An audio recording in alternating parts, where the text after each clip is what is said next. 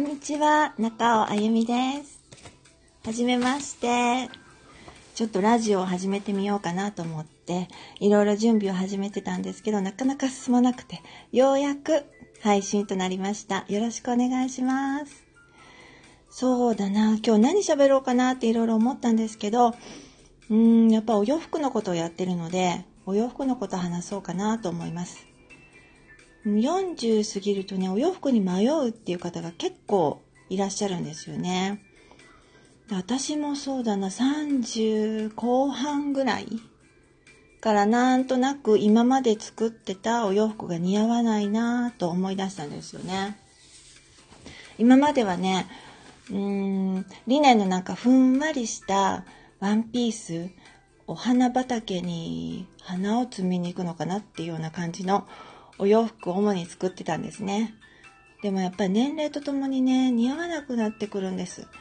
それを客観的に自分でキャッチできないと、ちょっとまずいなとは思ってます。で、それが一番わかるのが、うん、自撮りをすることなんですよね。全身を撮るっていうこと。それと、あの、私はまあセミナーもやったりしてるので、結構写真に撮られることが多いんですよね。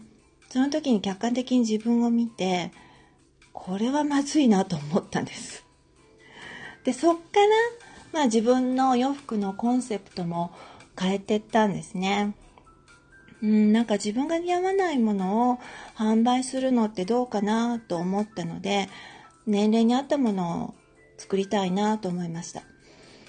で、そうだな、やっぱりね、顔がね、くすんでくるので、明るい色を選ぶといいかなと思います。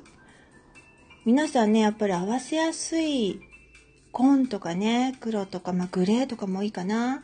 茶系とか、そういう暗い色をね、選びがちなんですけど、やっぱ顔写りのことを考えると、うん、明るい色がいいかなって思います。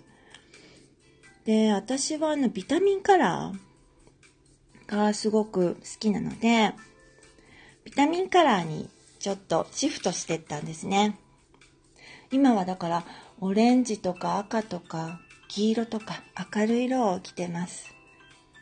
で明るい色を着るってね、勇気はいると思うんですけど、暗い色を着てるよりもかなり見た目が良くなるかなとは思います。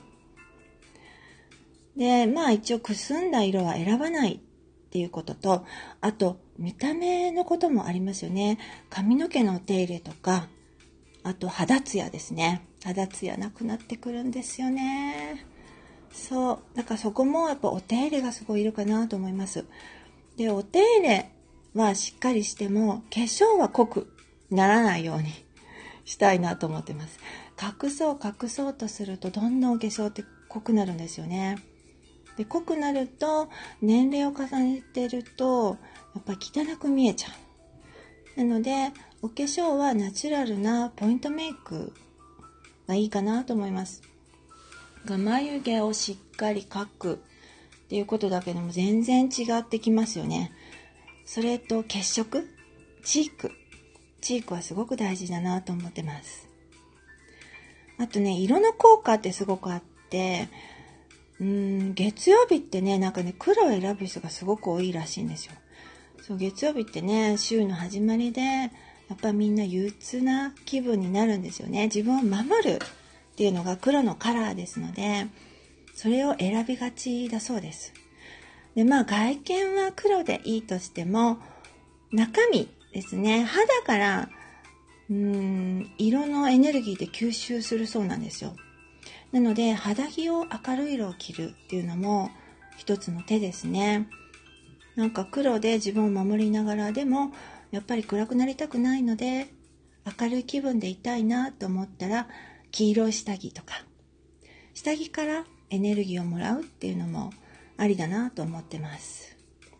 まあ見た目的にはねビタミンカラーとか明るい色ってすごくいいなと私は思ってるのでそれを今どんどん皆さんにおすすめしてブログとかでもあの販売をしています今のおすすめは、うん、去年去年今年かな？今年ぐらいか赤が自分の中ですごく来てまして、で、ちょっと春になってマゼンダピンクですね。ピンクはすごく人気で、この間マゼンダピンクを買うとあっという間に完売しました。